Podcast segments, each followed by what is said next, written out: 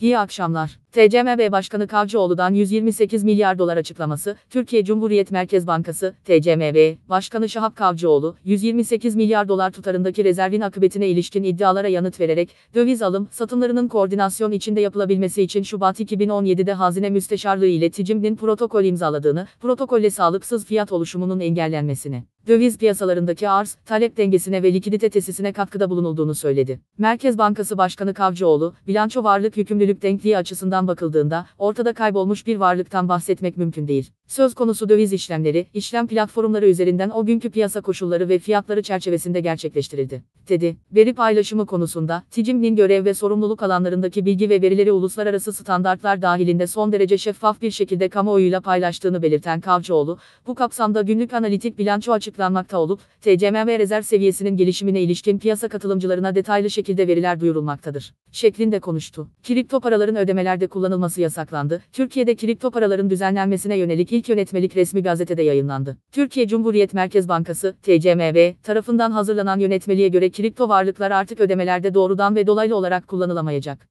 kripto varlıkların ödemelerde doğrudan veya dolaylı şekilde kullanılmasına yönelik hizmet sunulamayacak. Yönetmelik 30 Nisan'da yürürlüğe girecek. Çavuşoğlu, Cenevre'deki Kıbrıs konulu toplantı gayri resmi bir toplantıdır. Dışişleri Bakanı Mevlüt Çavuşoğlu, TKTC Cumhurbaşkanı Ersin Tatar ile düzenlediği ortak basın toplantısında Cenevre'de gerçekleştirilen Kıbrıs konulu toplantıyı eleştirdi. Dışişleri Bakanı Çavuşoğlu, Cenevre'deki Kıbrıs konulu toplantı gayri resmi bir toplantıdır. Burada yeni bir müzakere başlamıyor dedi. Çavuşoğlu, biz artık federal çözüm için zaman kaybetmeyeceğimizi, yeni fikirlerin, yeni vizyonun görüşülmesi gerektiğine inanıyoruz diye konuştu. Bakan Pakdemirli'nin yer aldığı uçak Malatya'ya zorunlu iniş yaptı. Ankara'dan Şırnak'a giden ve Tarım ve Orman Bakanı Bekir Pakdemirli'nin de yer aldığı uçak arızalanarak Malatya Erhaç Havalimanı'na zorunlu iniş gerçekleştirdi. Edinilen bilgilere göre, Bakan Pakdemirli, çeşitli inceleme ve ziyaretlerde bulunmak üzere bugün saat 10'da Orman Genel Müdürlüğü'ne ait uçakla Ankara'dan Şırnak'a hareket etti. Kalkıştan yaklaşık 40 dakika sonra arızalanan uçak, Malatya Erhaç Havalimanı'na zorunlu iniş yaptı. Uçakta motor arızası yaşandığı öğrenildi. Uçakta ikisi personel olmak üzere 9 kişi yer alırken, Bakan Pakdemirli ve uçaktaki diğer isimlerin sağlık durumlarının iyi olduğu bildirildi. Akaryakıt sektörüne teminat şartı geliyor. AK Parti, vergi usul kanunu ile bazı kanunlarda değişiklik öngören 15 maddelik kanun teklif meclis başkanlığına sundu. Teklife göre, akaryakıt, LPG, tütün mamulleri ve alkollü içecek sektörlerinde ilk defa faaliyet göstereceklerden 10 milyon TL, hali hazırda faaliyet gösterenlerden ise 100 milyon TL geçmemek üzere bir önceki yıl brüt satışlarının %1'i tutarında teminat alınacak.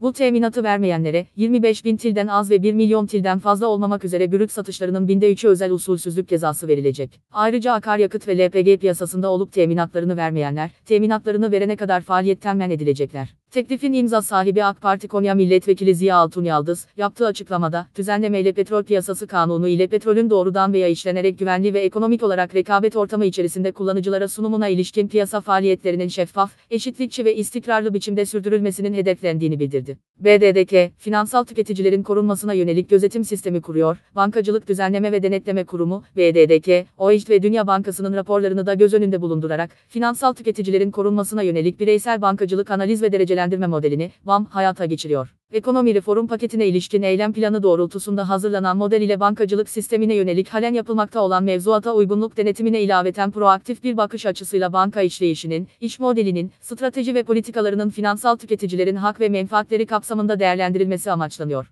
Kapanan şirket sayısı Mart'ta %26,5 arttı. Türkiye Odalar ve Borsalar Birliği, Mart ayına ilişkin kurulan ve kapanan şirket istatistiklerini açıkladı. Buna göre, Mart'ta kurulan şirket sayısı Şubat ayına göre %10,4 artarak 9856'dan 10879'a yükseldi. Kapanan şirket sayısı da %26,5 artarak 973 oldu. Şubat'ta kapanan şirket sayısı 769 olarak kayıtlara geçmişti. Mart'ta kurulan şirket sayısı geçen yılın aynı ayına göre %31,5, kapanan şirket sayısı %27,5 arttı. Türkiye'de Mart ayında 11.034 şirket ve kooperatif kuruluşu gerçekleştirildi. Aynı dönemde kapanan şirket sayısı %26,5 ve kapanan kooperatif sayısı %600 artarken, gerçek kişi ticari işletme sayısı %25,3 azaldı. BIST 100 endeksi, günü %0,03 yükselişle 1408,14 puandan tamamladı. Saat 19.30 itibarıyla AB doları 8 lira 7 kuruş, avro ise 9 lira 67 kuruştan işlem görüyor. Bugün Google'da en çok arama yapılan ilk 5 başlık şu şekilde. 1. Dogecoin. 2. Gençler Birliği Sivas Spor. 3. Konyaspor Kayseri Spor. 4. Alev Alev son bölüm. 5. Sergen Yalçın. Bugün TV Eter gündemi ise şöyle. 1. Hashtag hayırlı cumalar. 2. Hashtag kripto. 3. Hashtag haddini bil YouTube.